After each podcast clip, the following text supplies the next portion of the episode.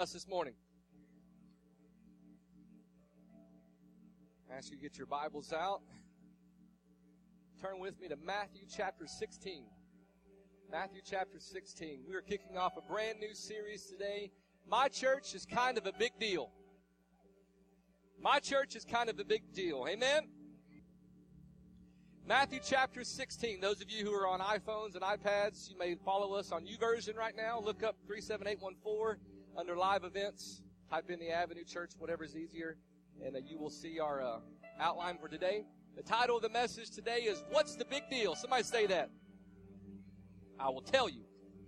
In Matthew chapter 16, starting in verse 13, the Bible says, When Jesus came to the region of Caesarea Philippi, he asked his disciples, Who do people say that the Son of Man is?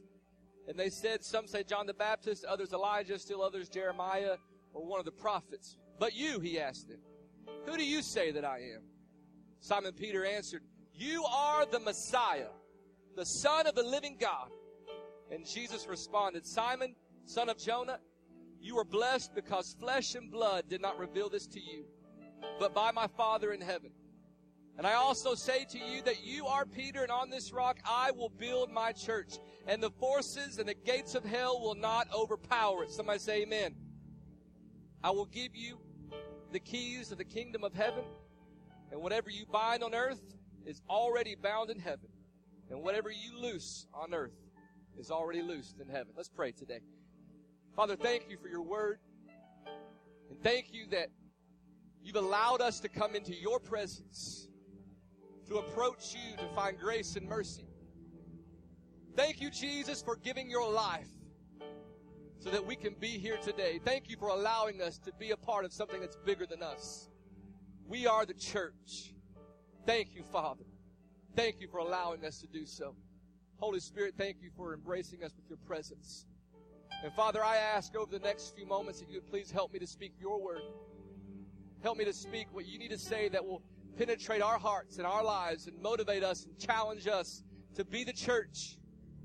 To be the church and not just go to church. Not just do church, but be the church. To be the hands and feet of Jesus Christ. Father, we give you all the glory. We love you today. In Jesus' name, amen. You may be seated. Like I said, we're kicking off a brand new series. My church is kind of a big deal. I really do believe that my church, our church, the church, is the biggest deal going on in the world today.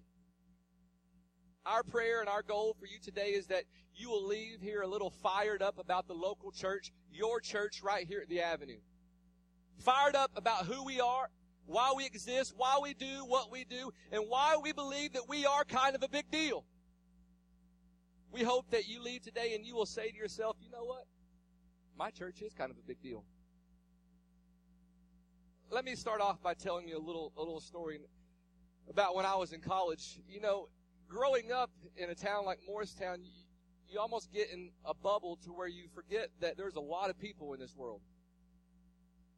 And you go to church and you've grown up in church and you've been a part of churches that are 50, 25, 100, 200. Some of you may have gone to some bigger churches. And you forget that there's some really big places in the world.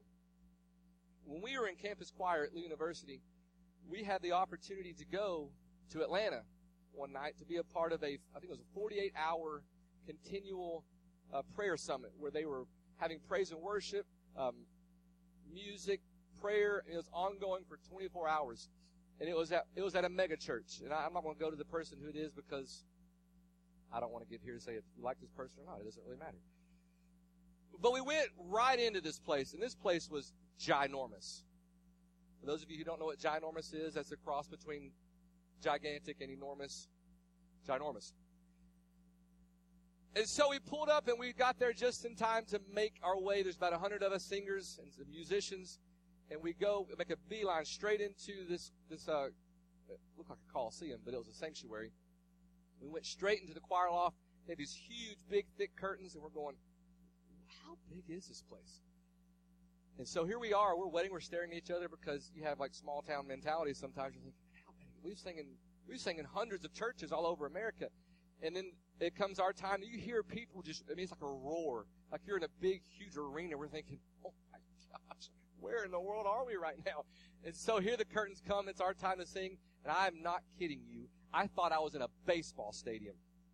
This, this sanctuary I found out, found out ended up holding over 10,000 people. And it was full from the front to the back, the bottom to the top. And there were people worshiping and shouting and praising. And I got a little bit overwhelmed. Because it was at that moment that I realized, you know what, God, I'm a, I'm, I'm a part of something that I realize is a lot bigger than what I am. And we worship a God that is a lot bigger than what we are. But when you look around the world today, for a lot of people, church is not that big of a deal anymore. We find churches everywhere we go, but I believe that the, there are a lot of people in churches today that don't really understand what it means to be a part of the church, to be the church. I got three points I want to bring to you today. Number one, the me church. Somebody say the me church. In verses 13 and 14, I want to refresh your memory. It says, When Jesus came to the region of Caesarea Philippi, he asked his disciples, Who do people say that the Son of Man is? And they replied, Some say John the Baptist, others Elijah, still others Jeremiah or one of the prophets. Isn't it something how people will make up their own opinion about who Jesus is? Some people hope to wake up one day to a Jesus that will cater to their lifestyle. Come on now. I hope Jesus is on my side today. I would like to say here and just make a declaration to you that the gospel is not up for debate. It has never changed and it will never change. Methods, the way that the, the gospel is presented, it will always change, but the message will never change. You know, a growing rate of our population are looking for the me church, where it's all about me. It's all about them. Did you know that 25% of America never attend church? Never. 15% of America attend church only on holidays. That puts us up to about 35% of America does not attend church. Less than 20% of America attend church regularly. Less than 20% of America attend church regularly. Which means that about 80% of America do not attend church regularly. Did you know that 59% of 18 to 29 year olds with a Christian background have dropped out of attending church? One of many contributing factors to these statistics is because of the selfish society that we live in today. Come on. Everything is about me and what life has for me. It's a self-indulgence, uh, a quick gratification society today. We do, however, have a lot of attendees in churches today. But I don't think they really get church. Hear me to this morning. These people treat church like it's a place of convenience a place to go when there's not a, a good football game on, a place to go when the family is in town, a place to go on major holidays, a place to go to get married, a place to go to feel better about ourselves, a place to go to do God a favor. And it's something we do every now and then. It's something people try to do and, and get God on our side. Somehow we think that if we go to church, act spiritual, pretend to pray, drop a token in the offering, and make sure the pastor sees you, because that's important. That through all of this, we have somehow tricked God, did him a favor, and now we can ask him to bless us. Then there's another group of people, the people that regularly attend church. These are the faithful attenders, but their whole idea of church is not really that big a deal. To them, the church is like a Christian country club. They come to find a place where they can, they can find people that they can surround themselves with, with people that look like them, act like them, talk like them. They are convinced that the whole church should cater to them. You don't know anybody like this. You, I mean, you know these people, but be very careful here. Be very careful here not to think that I'm talking about someone else because I just may be talking about you. You know these people because they're the ones that get mad when you sit in their seat. You didn't know that that's my seat. I sit there every Sunday and you're a guest. Who do you think you are to come up here like it's your first time and sit in my chair? You don't know anybody like this, and none of you have ever behaved that way. I know you haven't. Then you got the people who are mad when they pull up and you've parked in that parking space for 15 years. And somebody had the audacity and the nerve to park in your place. Send them home. Just send them home. If they can't behave any better than that at church, send them home. You know these people as the us four and no more people. You know these people and they have their holy huddles. You know, it's, it's a funny thing, these holy huddles. They get together in church and people walk in and a guest, when you see these holy huddles and they don't talk to anybody else, all they see is a, a bunch of butts. So if you're if you're a part of the holy huddle, you're you just fill it in how you want. You'll get it later. We have to realize that church is not about us at all. There are a lot of churches that will cater to the already convinced crowd. It's all about them and not about reaching the world. It's too hot in here. It's too cold. It's too loud. I can't hear it. Pastor looks weird today. Don't amen that.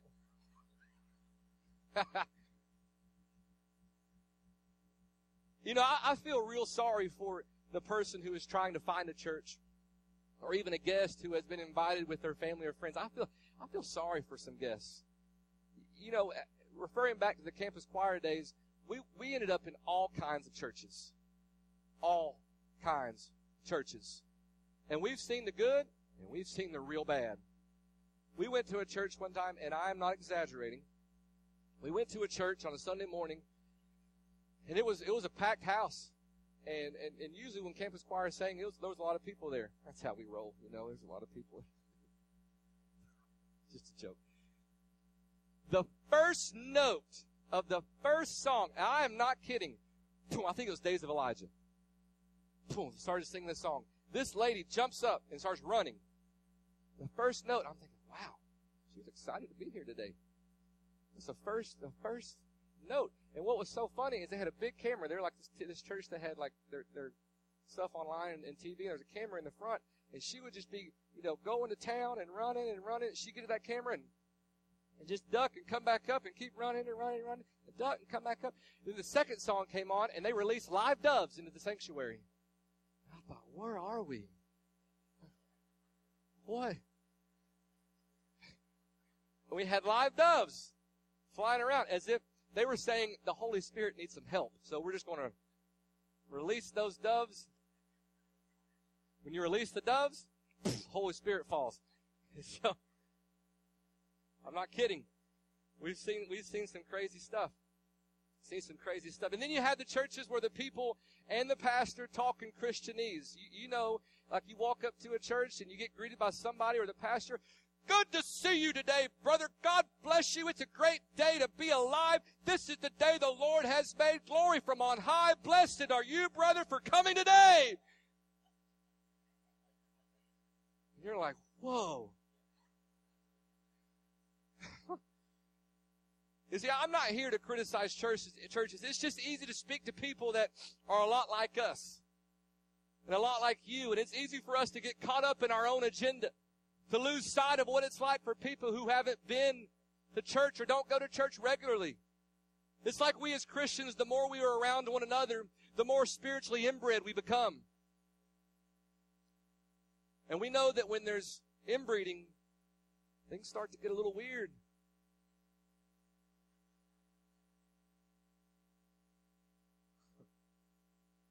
Some of y'all will get that later. it's easy to fall into this trap. It takes effort to reach the people that aren't like us. It takes effort to explain things to people that don't understand why we do what we do. It takes work and it takes sacrifice to actually be the church. To not just talk about the gospel, but bring the gospel to the world. It takes work to share the love and hope of Jesus. It's what we call a selfless faith. A selfless faith draws the world in, but a selfish faith pushes the world away. Contrary to the trends of our selfish society, people are actually turned off from a selfish faith. Why? Because the world longs to experience something genuine. They long to experience something real. And that leads me to my second point this morning. People long to be part of the real church. Somebody say the real church. In verse 16, Simon Peter answered Jesus by saying, You are the Messiah, the Son of the living God. A church that is based on the truth found only in Jesus Christ is the real deal. Somebody say we are the real deal. But the downside of the state of the church today is that the church in general has lost its zeal and lost its passion for the lost. Growing up, music was a big deal in my life. I loved music.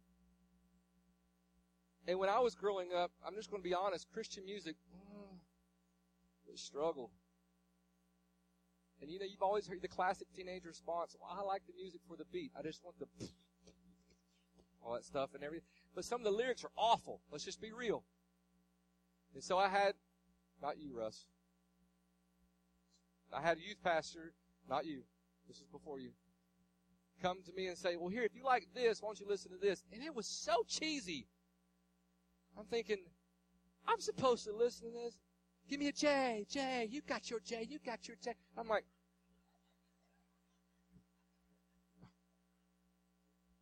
how am I supposed to get down to that? Yeah, I can see me rolling up to school and be like, give me a J, J, you got you. They'd be like, all right, okay. But Christian music has come a long way. You can be on the radio listening to Christian music and you not really know that the style is Christian until you hear the words. Growing up, I've experienced some amazing moves of the Holy Spirit in church genuine encounters with the presence of God. But at the same time, you've experienced some of those weird times, services. I, I, I, when I was growing up, there was always one song that always just like, Like, why are we playing this? Is this America? Because it, it was a song like, bum, bum, bum, bum, bum, bum, bum, bum, bum, bum. I'm like, are we, are we in Israel? Where, where are we right now? I'm thinking, this is awful. like you've never been there. Some of y'all looking at me like, I can't believe it. And I, I can remember, you know, a minister or a pastor saying, won't it be awesome to be able to worship around the throne of God like this forever? And I'm thinking, oh no. so for many years, I was scared that I would have to worship God for eternity to the tunes of some Russian chant. I'm thinking, I don't want to do this for eternity. However, this viewpoint changed drastically for me a couple of years ago. I honest, honestly believe that I got a glimpse of what it's going to be like to worship our Savior with millions and millions of people one day. And I, I had the video, but I'm not going to show it because it's too lengthy to show. It's about 15 minutes long, but a couple of years ago, Melissa and I and our youth leaders took our, our teenagers in Cincinnati to Chicago for a Jesus Culture slash Hillsong conference, and it was called Awakening. And on the last night, on the last night, the speaker was getting ready to get up and, and, and bring the word, and the worship was amazing, and, and people were just so fired up about God. And there was no music playing, and, and the guy on stage said, "Can we just one more time give it up for Jesus Christ?" And the place erupted. Okay, and it, you know we say a lot of times, give it up one more time for Jesus, and oh, okay, sit down. We, you have done that. But when he said this, there were 20,000 people in this Coliseum packed from front to back, filling the floors, and it erupted. There was no music, and it was almost deafening. And, and, and you kept waiting for it to die down, and it was like waves of worship kept coming, and it would die down, and then poof, it would come again. No music. And my hair grew three inches, I think, in about 30 minutes because it was just electric in that place. And these people, we were all going nuts for Jesus, and no, there was nothing going on on stage. People were just worshiping. Hands were lifted. People were jumping. People were shouting. And, and then all of a sudden, some some group over in the far corner started doing that oh, that right there, if you've ever been in a ball game, it's like, yeah, we're going to knock somebody's head off right now. And so then about 20,000 people were going, oh, it was nuts. I'm thinking, this is awesome. If I weren't a Christian right now, I'd be saved instantly. It was so amazing. And I thought to myself, I remember the comments that that minister or that pastor said, won't it be wonderful to be able to join with other people and worship God forever like this? And it was at that moment I realized we're going to have millions and millions upon millions of people simultaneously join together in a song that even the angels can't sing and worship God forever. That's amazing to think about. When I think about this moment in my life, it wasn't about the sweet video screens that were there. It wasn't about the amazing lights. It wasn't even about how ridiculously good the band sounded. It was about being part of something that was way bigger than me. There's something incredible that happens when a group of people come together who share the same passion and that they're excited and they worship together. I've thought about this a lot over the years and have come to the realization that we serve a big, big, big God. And we do him no service when we come together and put forth a so-called effort and we call it church. Come on now.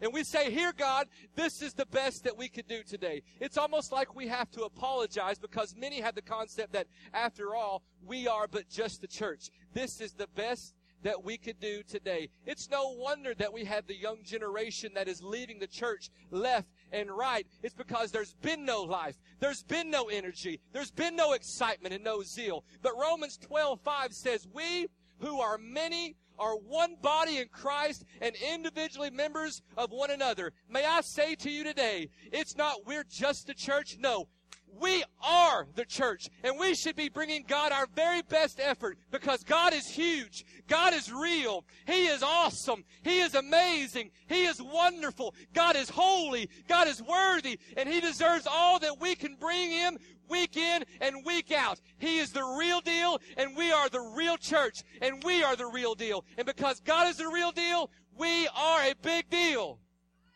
Amen.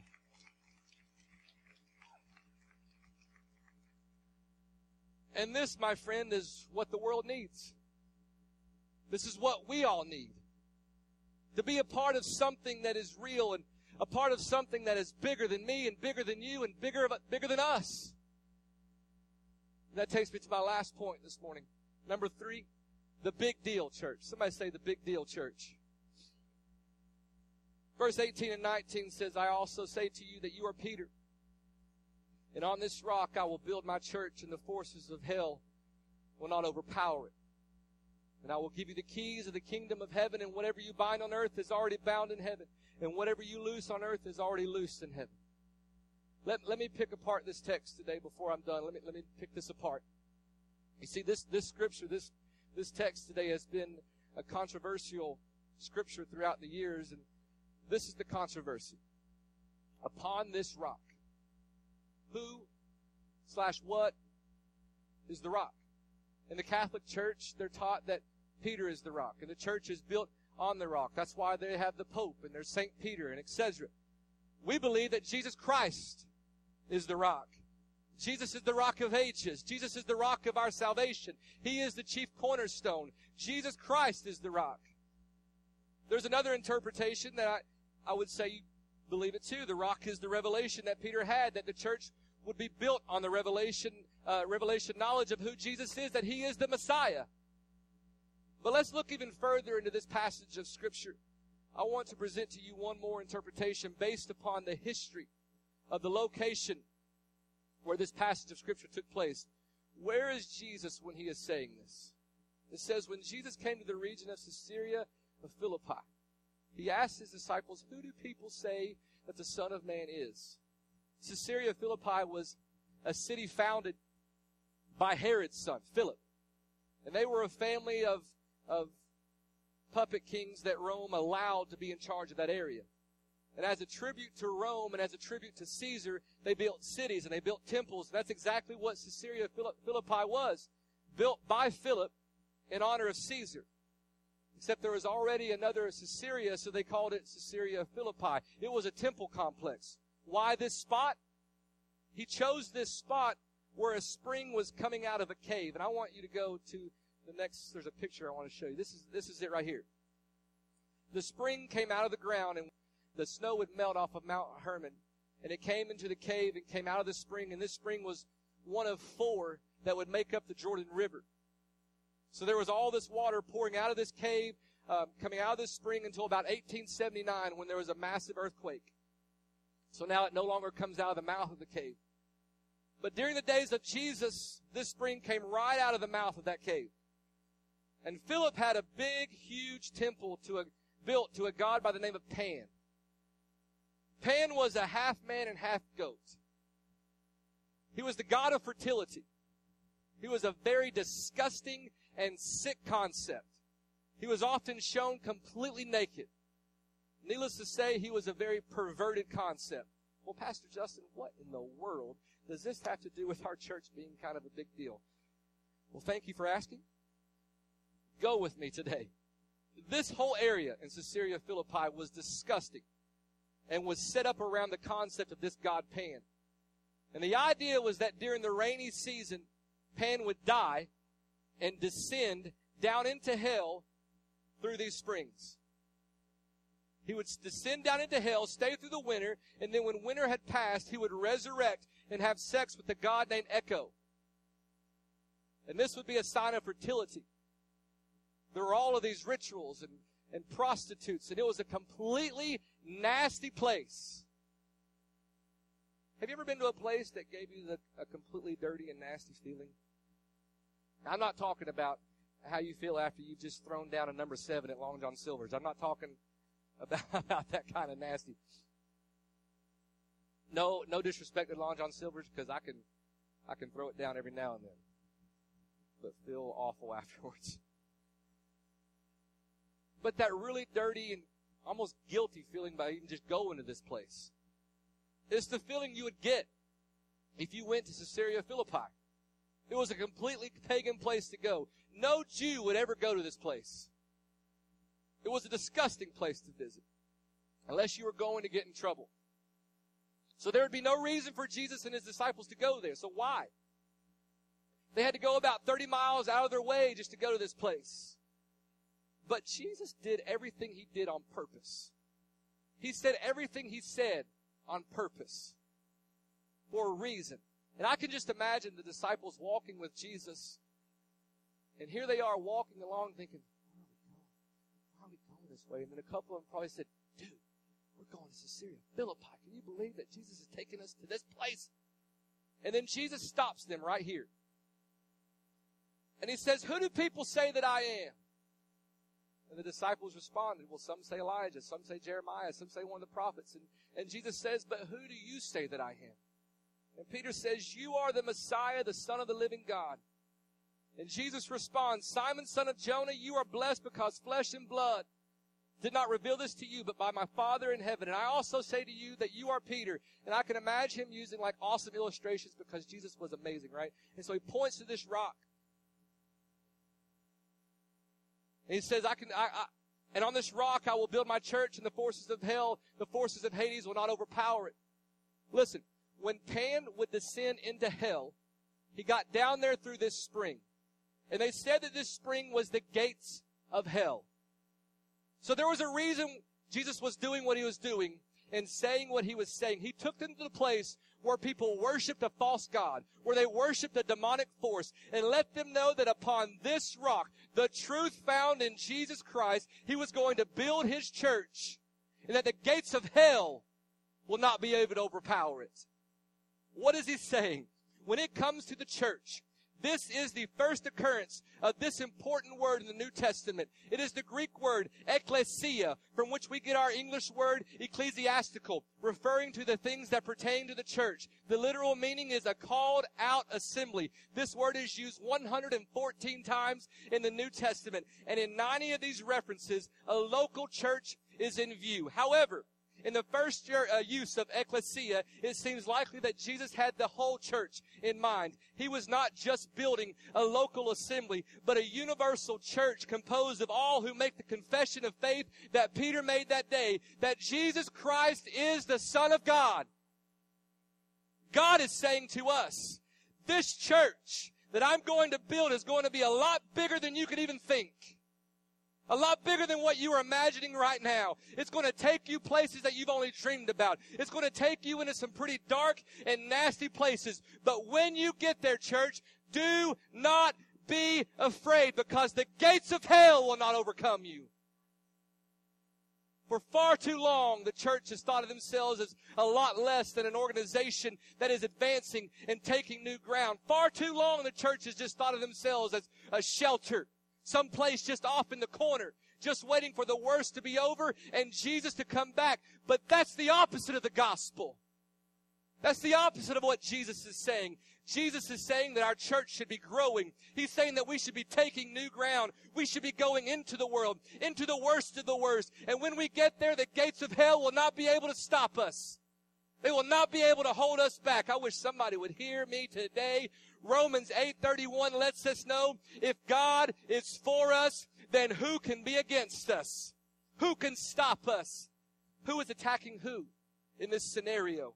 The last time I checked, the gate is there to protect the people on the inside, keeping the people on the inside locked up. Heaven is not the gate that is being described here. Hell is the place with the gates that are we're trying to destroy. And I pray you get a hold of this today.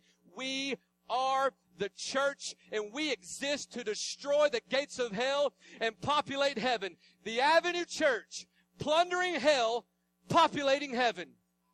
Plunder. Plunder means to take goods from. Take goods from a person. Take goods from a place, typically using force. I'm here today to put the devil on notice. We are the church and we're coming back to take everything that belongs to us. We're taking our families back. We're taking our joy back. We're taking it all back. We're taking this city back and we're taking this region back. Touch somebody and say, we're taking it back. And that's why what we do is kind of a big deal. There are people's lives on the line. This is not just a gathering of Christians that come together and sing kumbaya. We are here because there are people dying every day to drugs, dying to alcohol, dying to addictions. They're suffering, they're hurting, and they need the light. Church, we are the light. Matthew 5, 14 through 16 says, you are the light of the world. A city situated on a hill cannot be hidden. No one lights a lamp and put it under put it under a basket, but rather on a lampstand, and gives light for all who are in the house. In the same way, let your light shine before men so that they may see your good works and glorify your Father in heaven. We are the hands and feet of Jesus. And that makes the Avenue Church a very big deal. That's why we put so much effort into this. We recognize that people need Jesus and we're not going to stop. So we're not going to apologize when we ask people to get connected, make commitments, and get involved over the next several weeks because it's the greatest thing that you could ever be a part of. Why? It's my church. is kind of a big deal.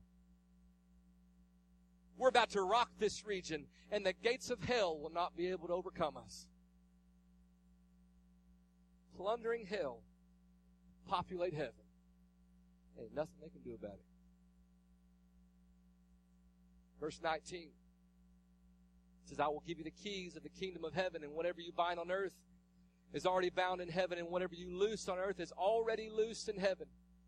And I love what is read in Luke. It says, The Spirit of the Lord is upon us because He has anointed us to preach the good news to the poor. He has sent us to proclaim freedom to the captives and recovery of sight to the blind, to set free the oppressed, to proclaim the year of the Lord's favor. Church, we exist to rescue the lost. We exist to build the kingdom of God. We are kind of a big deal. But it all starts with each and every single one of us. We are the church. It starts with you, starts with you, starts with me. A.W. Tozer said this. When viewed from the perspective of eternity, the most critical need of this hour may well be that the church should be brought back from her long Babylonian captivity, and the name of God be glorified in her again as of old. Yet we must not think of the church as an anonymous body a mystical religious abstraction. We Christians are the church. And whatever we do is what the church is doing. The matter, therefore, is for each of us a personal one. Any forward step in the church must begin with the individual. And in case you didn't know, Nudge your neighbor and say, You're about to learn something. We are not dead. Therefore, the church is not dead. Neither is it dying.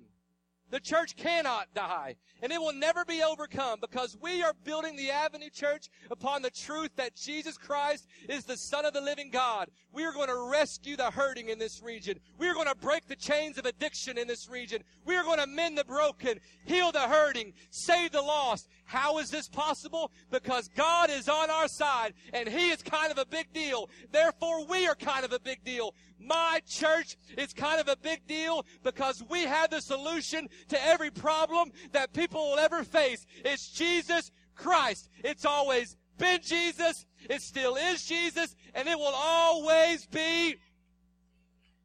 Amen. Come on, give him praise today. One thing I know I can promise you is that our church will always be changing. Why?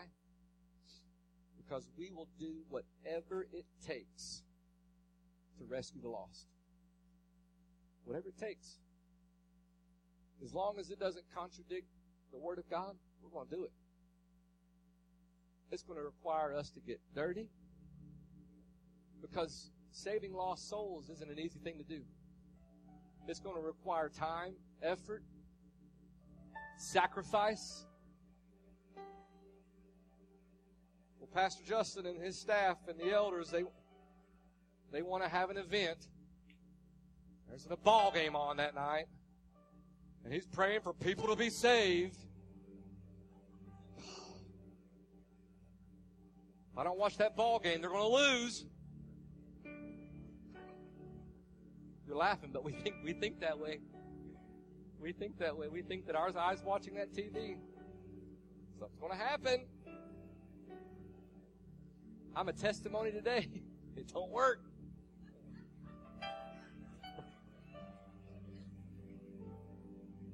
I was in mourning all day Tuesday. I think I think this is exactly how it happened. Auburn's up 21 to 10, I think, at halftime. I'm cheesing, man. I'm like, this is awesome. This is awesome. Then the second half happens, and I'm mad. I'm like, come on. You know, I'm just like, mad. And they're behind. Auburn comes down. They score this go ahead touchdown. I'm thinking, woo! You know, I'm just excited. There's like less than a minute. All they got to do is stop them one time. Just one time. And me watching this game is helping. And the next play happens, and they throw this 10 yard out, and Auburn's players smacking each other. The Florida State guy goes run down the sideline. I, I think my exact reaction was there's an ottoman in our living room, and I went like that. And I went, You got to be kidding me.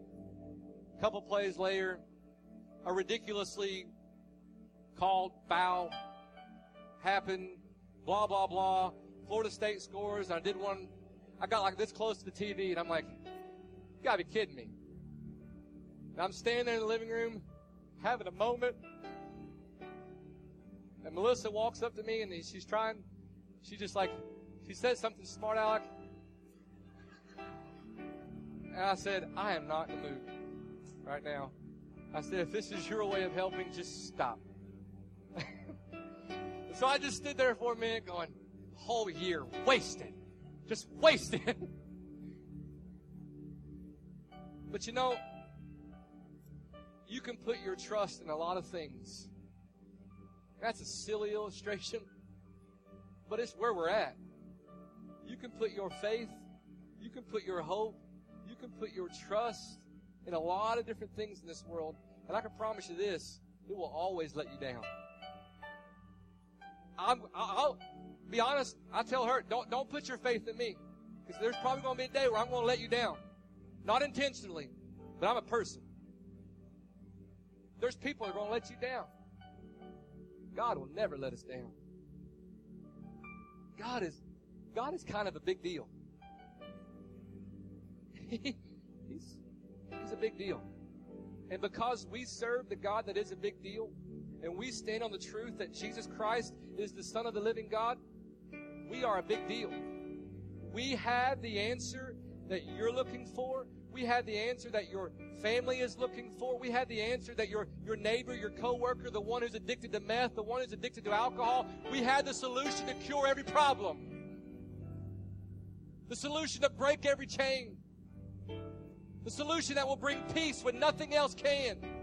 It's simply Jesus.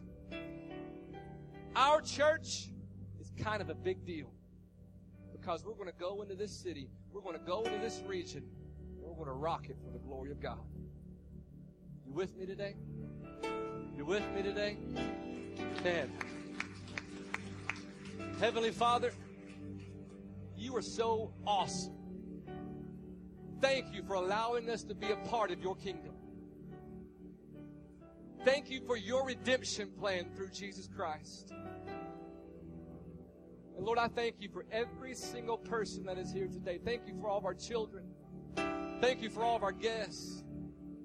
Thank you for our families and our friends. God, I ask you would help us that when we leave today, God, make every person so excited about who you are. So excited about how awesome you are and how faithful you are. That all they want to do is just share the love and hope of Jesus with their family and friends and coworkers and neighbors. Thank you, God. Thank you, God. Let us be proud of you. And let us be proud to be a part of the church. Not just our church, but the church. The church that you ordained. Thank you, Father.